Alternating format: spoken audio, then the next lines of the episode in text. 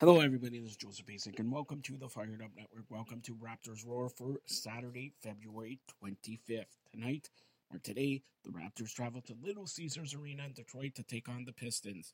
Pascal Siakam scored 29 points, 8 rebounds, 5 assists, 3 steals, 2 blocks, enabling the Raptors to defeat the Detroit Pistons 95 91.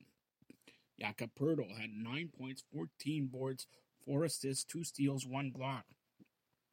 OG, six points, three rebounds, two assists. Gary Trent, 19 points, one rebound, four assists. Scottie Barnes, 12, 7, and 4. And Precious Achiuwa, 10 points, six rebounds, three assists in the victory. Detroit were led by Bagley with 21 points, 18 boards. But again, the Raptors defeat the Detroit Pistons 95 91 to improve to 30 and 31 on the year. The Raptors travel to Cleveland tomorrow at 6 p.m. to take on the Cavaliers.